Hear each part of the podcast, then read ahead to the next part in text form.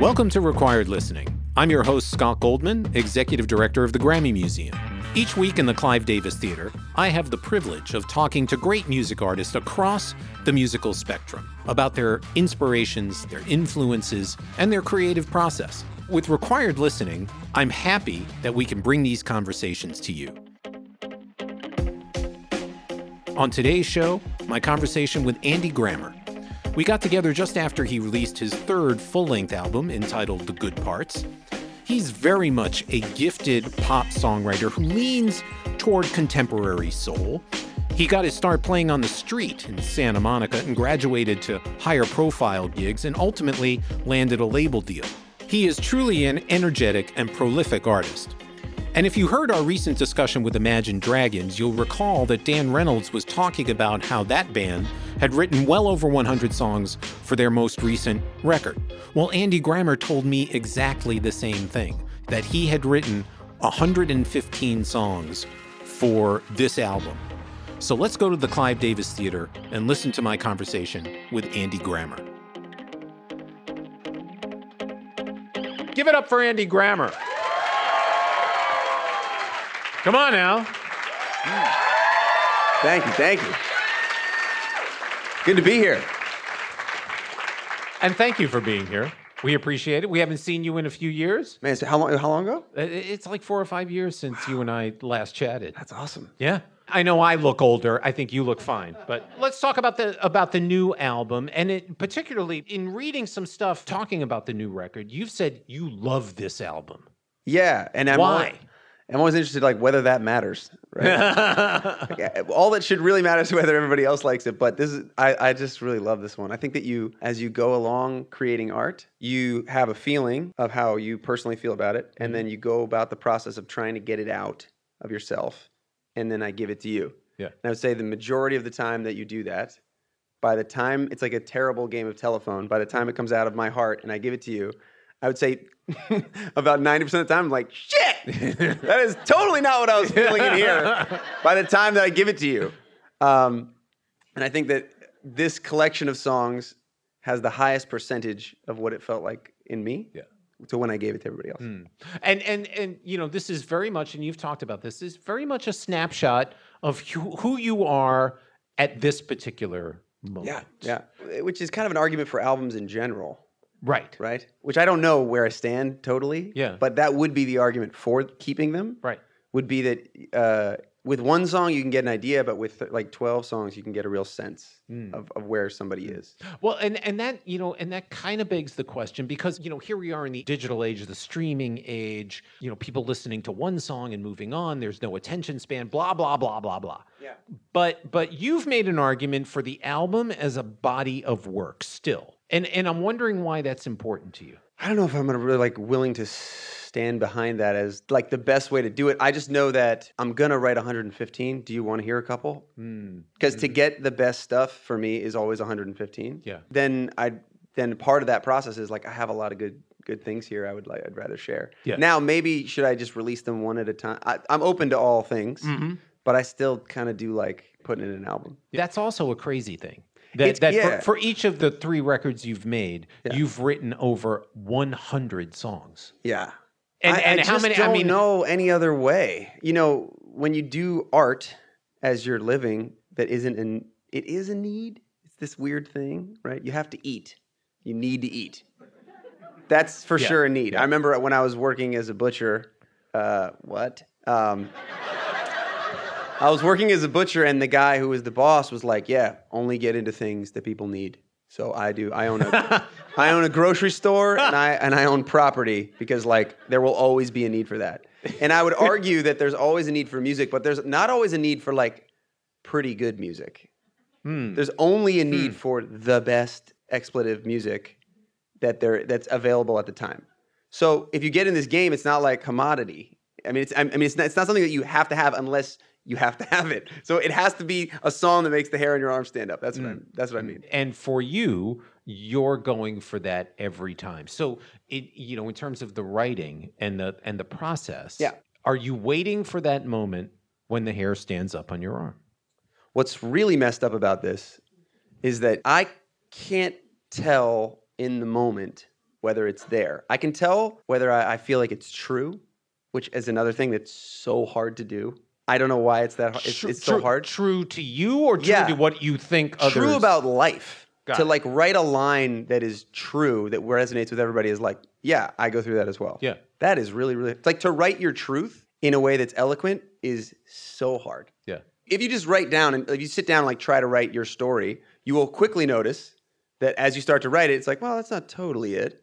That's not exactly how it feels. That's not, you know, that's so to write your truth is very difficult. Same thing going back to like what's in your heart to then hand to somebody and actually have them feel it. So the only way that I know how to get closest to that is to do it a billion times and then pick the ones that are the closest. You know, I had this I had this fascinating conversation with Julia Michaels Yeah. a couple of months ago. Great songwriter, now hit artist in her own. But she she's been writing songs for other artists for quite a long time. And she said, you know, it's much easier to write about, if you will, my challenges and then give that to someone else to sing. It's a whole different discussion if all of a sudden I'm writing my truth Yeah. and I'm singing it. Totally. And that's what you do. Yeah. Pop music great is when it's simple. The Mm. great simple lines are the ones that make you feel and are the best. Usually, what makes the simple great, I've found, is when you have a lot of emotion about a certain topic. So then, when you just say one line about it, it means so much. And you can only, and if you can get it down to even like a syllable, that's the best. Right. So if you can get a syllable to pack the hardest punch, that's pop music. Yeah. Right? When you're writing 115 songs, do you even have 115 things about yourself that would, when distilled down, pack that punch? That's probably the hardest part of all of it is finding the thing that is worth writing about. Yeah. And that's another thing why I like to write 115 because you think that you have it, and then by the time that it's all the way done, it's not. It's not it. Usually. you know, here's the other thing. So, so you talked about pop music, and Yeah. occasionally, you know, pop music can be um, labeled as, for lack of a better term, inconsequential. sure. That it, it's a confection. But you take a different approach. Within that, there can be meaningful things that are said. Yeah, it's a dangerous game because if you add too much meaning, it sinks. So, So you can't I'm- make I'm- it too weighty. No, Yeah. This is the dance. Yeah, right. yeah. I, I would consider myself. I don't really like vegan food, but in this analogy, let's use it. It'd be like, how do you how do you make a vegan cookie compete with an Oreo? Yeah. You. It's it's really really hard to do, I love that. right? But I bet there's someone.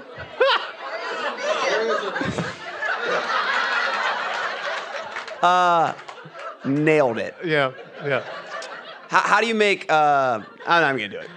Well, but here's. I mean. But, but the idea is, h- how do you make sugar-free compete with sugar? It's really hard to do. yeah. Yeah. And there are people that have done it, and we've all had situations where like you got to taste this, and you're like, that doesn't have sugar, it's gonna taste terrible. And then you taste it, you're like, that's pretty good. There's a reason why they call it Coke Zero. Yeah, totally. that's kind of what I love to try and do, and um, it's really fun. It's one of my passions. Yeah, I'm not sure how we got from pop songwriting to Coke Zero, but uh, Is, it literally, is that literally the only cookie that's vegan? Probably. I just. Awesome. yeah. There's only one problem with like fat-free food. It doesn't have any fat in it. Yeah, yeah, but yeah. Besides that, so this is your third full-length album. Is it important for you to keep a, a certain element of surprise for your listeners? I.e., you had this massive hit on the last record, "Honey, I'm Good." People may be coming to the new record and thinking, "Oh, I'm going to hear the next iteration of Honey, I'm Good." But is it important for you to kind of, you know, keep people kind of on their toes about your sound? No. Glad I just- asked. It's just so. It's just so hard to get something that's good, yeah, genuinely good. That when you hear it, you're like, "That's good." yeah, That's really, really, really hard to get. So I don't care about surprising you. I just want to give you something that's great. yeah. Like if you've ever left a movie, you've ever heard an album that you it ends and you don't know why, but you feel awesome. Or you leave a movie and you're like, that was so great. like good art is my favorite drug. It makes me feel a certain way, and to be able to try and make that and then give it to people. And then already with this album, like people will send me messages that, that I haven't gotten before, Huh. which is really interesting. Like, like, like what? I haven't really gotten the thing of like, you made me cry in my car, which I, I didn't expect. I know that when you go after deeper topics, that can sometimes happen. Hmm. But that's, I'm getting some of those on this album, which is cool. It's a different uh, area for me to uh, kind of be in, which I, I appreciate. Yeah, no, Yeah. that's ac- that's actually great. Yeah. that that's actually great. You recently became a father. Yeah. Um, we were just talking. Yeah, it's awesome. Five and a half months. Yep. All right. So, how did fatherhood change you as an artist? Well, it definitely opens you up to a whole new area of life, which is fun to write about. It's definitely one of those things, like I'm talking about, that is worth distilling down. So it, it's such a big thing that when you're able to distill it down to like a couple songs, I'll play one tonight, to a line, it holds because it's a big enough thing, Yeah. right? The song I'll play tonight is called Always. When you say to your daughter, you and me will be always, that's like a simple little line that means so, it's so cool. So just that in general. And then, you know, it just kind of opens your heart more. Well, you've used the term emotional access. Yes, you have tons of emotional access to depths of yourself that are usually reserved pre kids. I don't know, like a yoga retreat with, uh, the, like the one time that you like something amazing happens and you all have this incredible dinner and then you go real deep and it's like holy crap. And and now with your kid, you're like going there just because you put her in a car seat. it's just a level of intensity that like you're jumping in and out of that's really really intense. Sweet. We, one of the other terms that, that you used, uh, you know, in terms of writing for this album was authentic, you know, being authentic. And to me, that kind of, that goes hand in hand with this whole experience you're talking about becoming a father, is that all of a sudden there is frankly nothing much more authentic than, Yeah. parent, than parenthood. Yeah, it's it's really sweet too because I, I work really hard and my brain spins a lot about what to do next and how do you make something great and how do you stay on top of stuff. And so to have this little girl who's around that will, when I get in the door, lights all that on fire. My brain just goes like, "This is where I'm supposed to be right now." Right. And so for me, that's really sweet. And I'm wondering in that process because uh, you know kids will have that ability to you know, completely get you focused on them, Yeah. and and for all the right reasons, Yeah. and not on you know whatever your challenges are, whatever your issues Yeah. might be, whatever your songwriting stuff might be. But that's got to be a great kind of Yeah, because you- pause for the creative side. Totally. And you you have to make deals with yourself in my profession. Like I make a deal with myself that I'm definitely good enough to do this. And then the world will come in in many different ways and go like, you know, you do a performance on TV and everybody hates it. And they're like, "You're totally not good enough. You're the worst." And then you'll have a great thing that'll be a huge hit and they'll be like, "You are so much better than everybody else." And you have to consistently just be like, "All right, I'm just going to like no matter what you say, I'm going to put myself in the middle here and know that I'm just good enough to keep doing this." Right. a lot of times you take all that home and you're mm-hmm. fighting it mm-hmm. depending on how it went. You're fighting to get yourself back down to, to the middle, or you're fighting yourself to bring yourself back up from the dungeon. And when I come home, or even just like FaceTime her from somewhere, it makes it way easier to let all that go. Because it's not important anyway, but it's really hard to let go of it. And she's kind of like the neutralizer in that. Sure. Yeah, you pick up a baby and it you're, doesn't matter. Yeah. Nothing matters. sonically listening to the album this is different Yeah. this is different than, than the last record. Uh, for instance and um, pardon me if i'm offending anyone here grown-ass man-child Sure.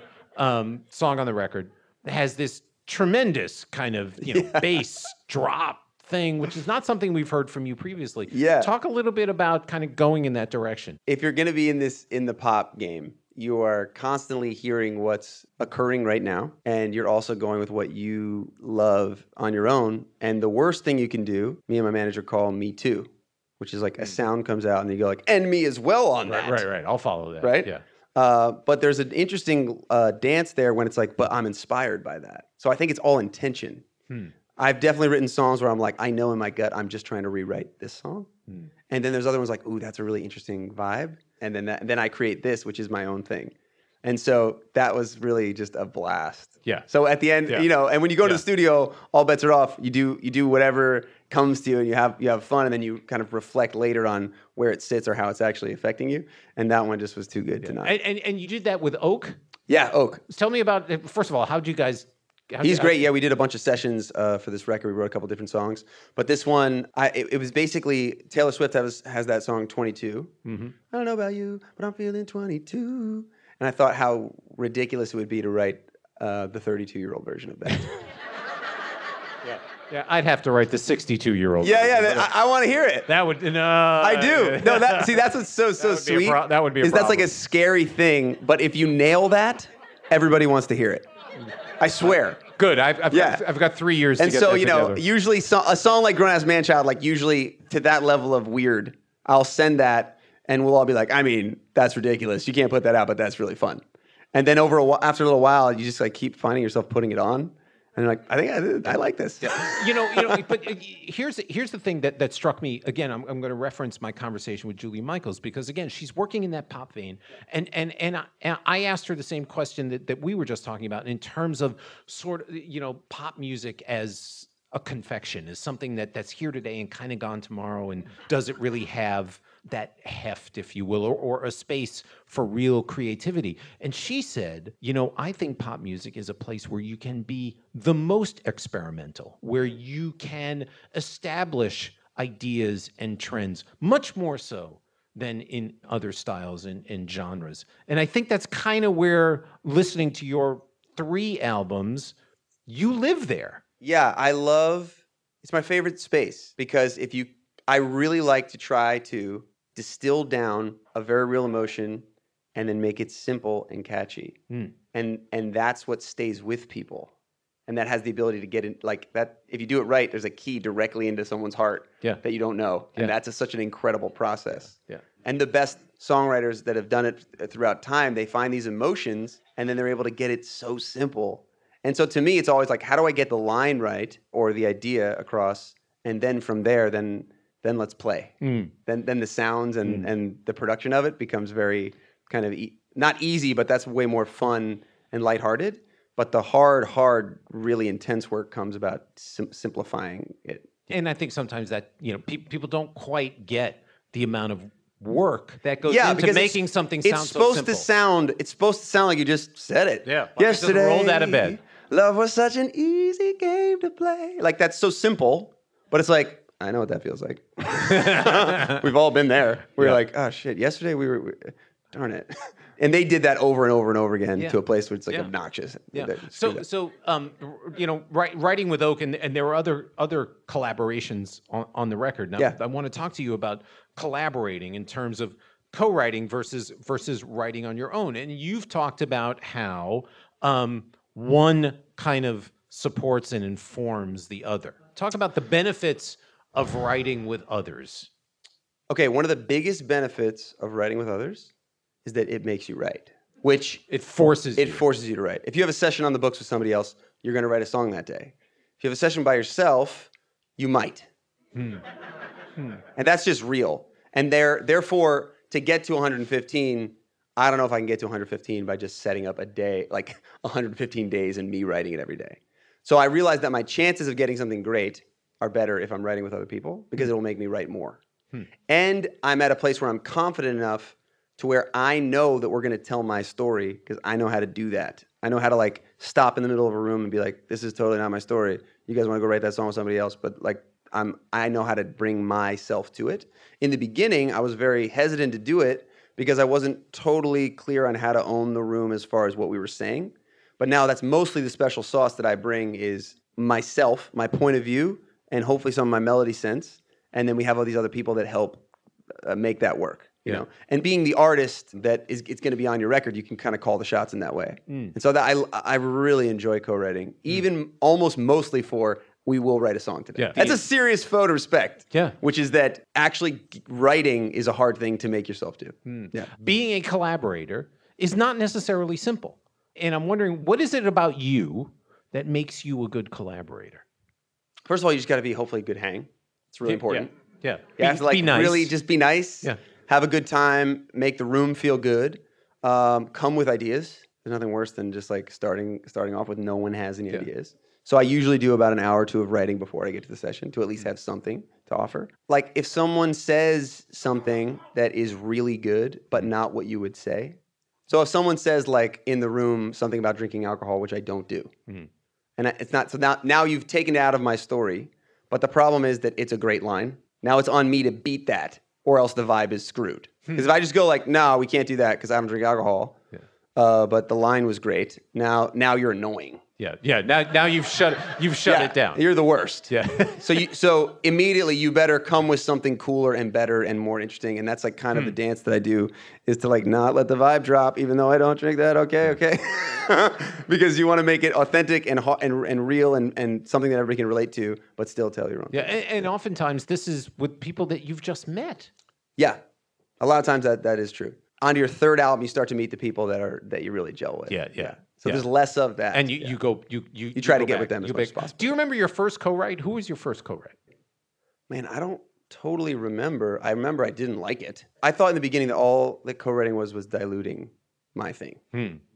And that is the exact opposite once you get good at it. Yeah. It, you know, we talked about how prolific you are. If you're writing 100 songs for an album, Yeah, then you have to be writing not only when you're, you know, kind of comfortable and hanging around the house, totally. but when you're on the road. Yeah.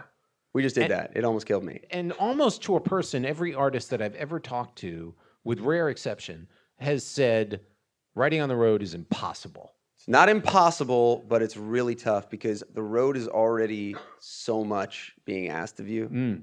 Like the show is at night, which is already in- weird. It's a weird profession to to have the most important thing of your day start at like 11. Yeah. So you have to kind of like take your break before. But if you're a motivated person, you don't.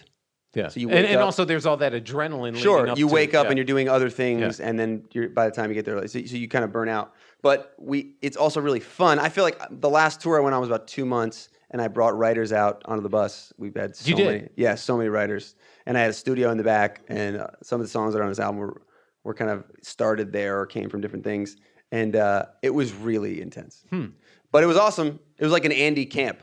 It was like all the things Andy I love writing camp. all day, eh, from the moment you wake up to the moment you go to sleep. Yeah, yeah. I mean, I, you know, I guess the sports analogy would be, you know, when teams go on the road, they're they're incredibly focused because there's no distractions that Sure. they would find when they're home. Is Yeah. it is it somewhat analogous? somewhat it's tough because I- it's hard to describe like you ever just you ever just take a flight anywhere and you realize that you didn't really do anything that should make you as tired as you are by the time you get there you Yeah. did not you sat you like got up you like waited in a line then you sat on the plane you watched a movie and then you get to wherever you're going like i'm exhausted and i don't totally know why that is but that's real so to, to to like fight through that whatever that is Yeah. And just and, and work extra hard because you already have meet and greet you have all these other things that are needed of you you need to go uh, radio stations and all this different stuff so then to pull out creativity along pull out songs out of yourself while that's happening is very difficult but also a lot of what happened was i stayed sharp i do think it's like being in shape so i stayed sharp for those two months that when i got off tour i went and wrote some of my Right, yeah. favorite songs Yeah. when I got home, I was like, okay, cool. I'm not super exhausted, but I'm still in shape. I've been writing melodies every single Hmm. Yeah. day, and then we wrote some some of the really great ones. I could ask the cliched question, you know, what comes first for you, mel- you know, melody or lyrics? Yeah. But you've talked about, and I found this fascinating. You've talked about emotion leading the process. Yeah, Can you explain that? I'm at a place now where I've when you've written so many songs, you, you can definitely sit with someone else and write a good song. Hmm. We can write one, and it'll be good because we have technique, and we've written I don't know 400 songs at this point. So like, I'm gonna write a song that like the average person would be like, that's a pretty good song. But what gets me excited is when you write something that is a truth about being alive. And I've, I use this analogy a lot, but like like a scientific proof that hasn't been written in, in that exact way yet. Yeah. So that is what makes me excited, and th- that is my that is where I spend most of my time is trying to get those lines, those things that when you say them, it makes someone feel like they're going through it as well, and you you said it. Hmm. That's what's the hardest part. But the problem is you're you're kind of trying to get that at the same time that you're writing melodies and chord changes and all this different stuff. So it's kind of a it, it's not like one thing happens before the others do. You basically go after it all at the same time, and then look at it after and go like, nope. like that's what in a pie chart of songwriting Yeah. for me. That's what the majority of it is. Is like there'd be there'd be a pie chart, and it would be like a huge thing, and there'd be like a little sliver, and and this whole thing would be like, nope. And- and then there'd be like a little sliver, like yes, Yeah. yeah. That's what that's what I do. So here's another complication for you. Your wife is a songwriter. Yeah. I think one could imagine the challenges in, inherent in that. In that, um, um, first, first of all, do, do you do you at what? Well, here's the question. All right, I've been I've been thinking about how to approach this. No, no, let me, just and now you, let me now tell I've you a story that you don't even have to talk anymore. Yeah. I'll, t- I'll give you all. I'll give you everything you need in this short little story. I am a serial collaborator. Like I can't stop adding onto things or like tweaking with. Like it's what I do. It's what I love to do. So we were singing This is almost embarrassing. We were singing uh, "Itsy Bitsy Spider" to my daughter in the car. Itsy bitsy spider went up the water spout, down came the rain, and then out of nowhere, I like veer off into a bridge of the itsy bitsy spider. And my wife is like, "That's I hate you. You do you know you do that to my stuff. You do that to every. Just enough with it. Enough." And that's our life is like consistently going back and forth with with like if you know she has an idea and she's playing it, I can't help but go over and mess with it. Her same with her. It's really hard when you're both songwriters. If one of you's on a piano downstairs and the other one shouts down like, "No," you know, like that happens. And you have to be really delicate with how you deal with that with each other. Um, we have different hats that we decide we're gonna wear when you're asking for someone's opinion. Like, hey, can you, can you tell me about this song? And then you like hit pause and you're like, I actually just want you to be my wife and say you love it. That's all I want. That's all I want. Um, but sometimes she'll bring me stuff or I'll bring her stuff and be like, tell me what you really think. Yeah. Uh, so you just have to kind of beat yourself to the punch and go like, this is what I need right now. If you're writing as many as 100 or 115 songs, is there a criteria for the 12 that make or the 10 or whatever it is that, that make it on the on the album? There's got to be something awesome about Yeah. it to me. You know, you'd like to think that they're all perfect, uh, and I would say that they aren't all perfect. But there's like something about it that you can't let go. Whether it's the way that the drum beat and this melody go together. For me, it's usually is there that is there the truth in there? Is there the did I capture the truth in a, in an interesting, cool, catchy way?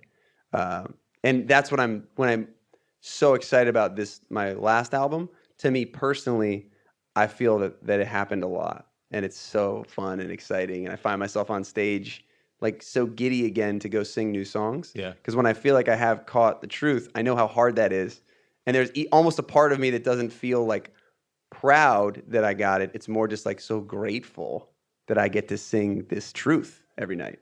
Because I've been on stage, I have songs that I don't think the truth is there. And when you're singing and it's not in there, it's miserable. Hmm. So when you do have enough, and now like three albums, you're you're only picking your favorite from the different albums that you think is all the truth, and then you get up and you sing it. It's it's it's, the best. There's nothing mm. better. We, we've been talking about you know songwriting and your evolution as a songwriter, and and and I'm wondering, has what you listen to, mm. has that evolved?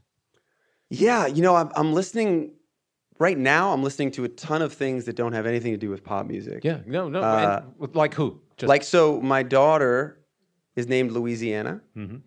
and I, I travel to so many different places, and I feel like everywhere I go, um, I have a unique perspective, which is just my own, but a perspective of what do you guys do better here than other places. And you go up to Seattle and you see the way they deal with coffee, and you're like, you guys do this pretty good. You like really care more than other places. Yeah.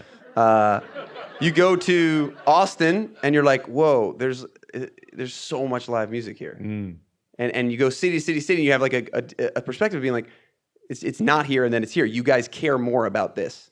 And when I landed in Louisiana, uh, New Orleans in general, there's a joy to life that was more than anywhere I'd been.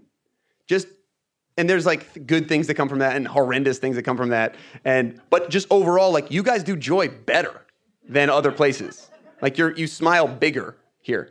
Um, and so that's why i named her louisiana because she's j- so joy to me. But because of that i made a whole playlist of songs that had the name louisiana in it and it's all this jazz. So it got me psyched and I've, so much of my year has been just like listening to tons of jazz and louis mm. armstrong. It's been great. And also because it doesn't make me work it's more it's more joy. There's like a stress sometimes when you turn on the radio and you're on you know that you could be on the radio that now I'm now I'm working? I don't n- now if I don't come what a terrible thing Yeah. to turn on the radio and if my song doesn't come on it's not cool what a miserable existence so you turn off the radio and you listen to other things Not and you-. I check in all the time and I love listening to like the top Spotify numbers and I see like uh, I will listen to the radio but when I listen to the radio it's like um, okay why is that working what's happening Hmm. it's, it's much more like forensic. like forensic dissecting like oh that pre was sick why let me like run that back and see why Hmm. and then so some of your joy comes from uh, different places Yeah. I got into like a huge Randy Newman phase Yeah. that was awesome well, speaking of Louisiana, he Yeah, only wrote one of the best Louisiana the songs best ever. ever yeah yeah, Um, speaking of Randy Newman, are there artists that you go back to consistently for inspiration? John Mayer's one because he's so good. Uh, I think he's underrated lyrically. Everybody knows he's like a great guitar player. Yeah. and that's so fun. But I think he's also like a super wordsmith, um, and that was what caught me originally on this first album, and then th- throughout. Uh, so I go back to him because I think he he can find at his best. He really knows how to do this truth thing that I'm talking about. Um, whenever I feel off my center, I listen to uh, Miseducation Lauryn Hill because she she does telling someone what's good for them is inherently not what you want. And somehow she did it the coolest way, the dopest way ever on that album. So I go back to that. Stevie Wonder does it too. He knows how to he knows how to sing happy and everybody just agrees instead of being like so cheesy. Yeah. Yeah, no, no. so those three are kind of like yeah. Yeah. Um, I- you know, I, I do want to roll the videotape back just, just just for a minute. What music do you remember hearing growing up? So my dad is a children's singer, but before he was a children's singer, in my like super formative years, he was a folk singer. Hmm. And I would be backstage, and they would go out and sing these folk songs. And what's cool about folk is like a, there's not a ton of left turns in folk music. You kind of inherently, if you listen to it enough, you kind of know where the next know where chord is going to go. Yep. You know, like a good folk song, like you already know the rhyme like way before it's coming. Yeah, yeah. And I think that's not a bad setting to learn some music. You kind of have your base to then mess with, you know? Was there an artist in particular that, as you were growing up, that you heard that when you heard this artist, you went, "That's what I want to do." Mm. It wasn't that's what I want to do. It was, it was like, I only cared about basketball. like that's it. My whole life was basketball. I'd, I'd get up and just dribble um, with my left hand for an hour before I went to school, and that was my whole thing. And then it was the uh, it happened in, like in the same week. Miseducation, Lauryn Hill, and Room for Squares, John Mayer, both hit me and made me like it was- I had like a, a a teen crisis of like, oh, oh that's what. like I thought I was basketball, and now I'm very confused because this is so incredible. So that those two albums pulled me away from my NBA Yeah. dreams. Yeah. Um, we all we all had those, um, except I was you know fat and slow. But besides that, um, the, the story's been well told that that you spent you know a fair amount of time on the Third Street Promenade in Santa Monica, kind of you know playing for for tips and and, and folks down there.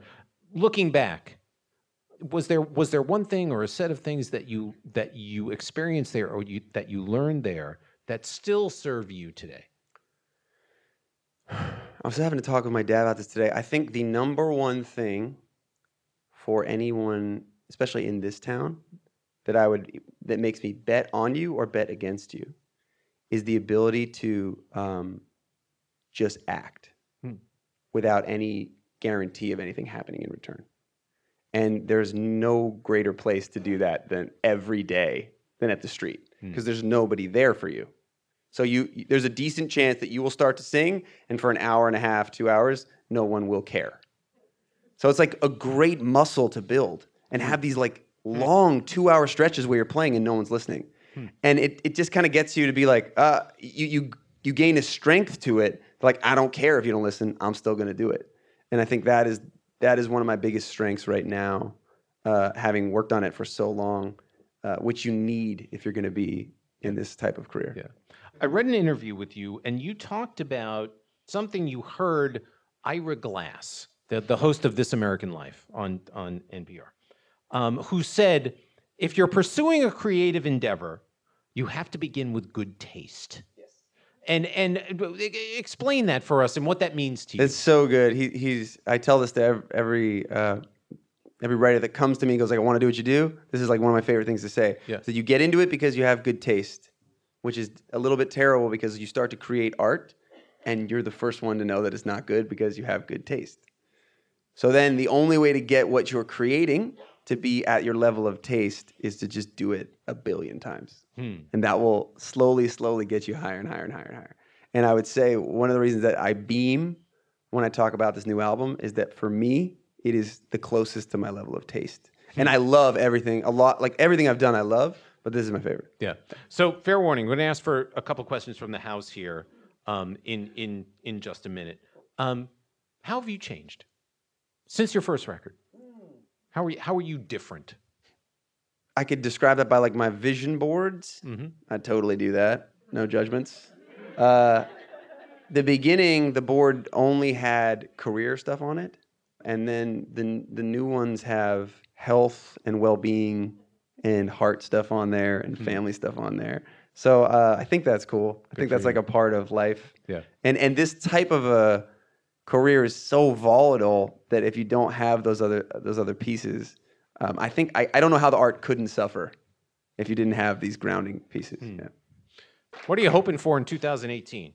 Well, we're going on tour, which is really fun. We're gonna try to do some things we haven't done before, possible video screen. Like we're we're just putting it all together right now, and uh, it gets me so psyched because to me the album is like the script to the movie, and then when you have a script that you love, then you can't wait to go make the movie. So I'm really really excited about the tour. I think the tour is gonna be incredible.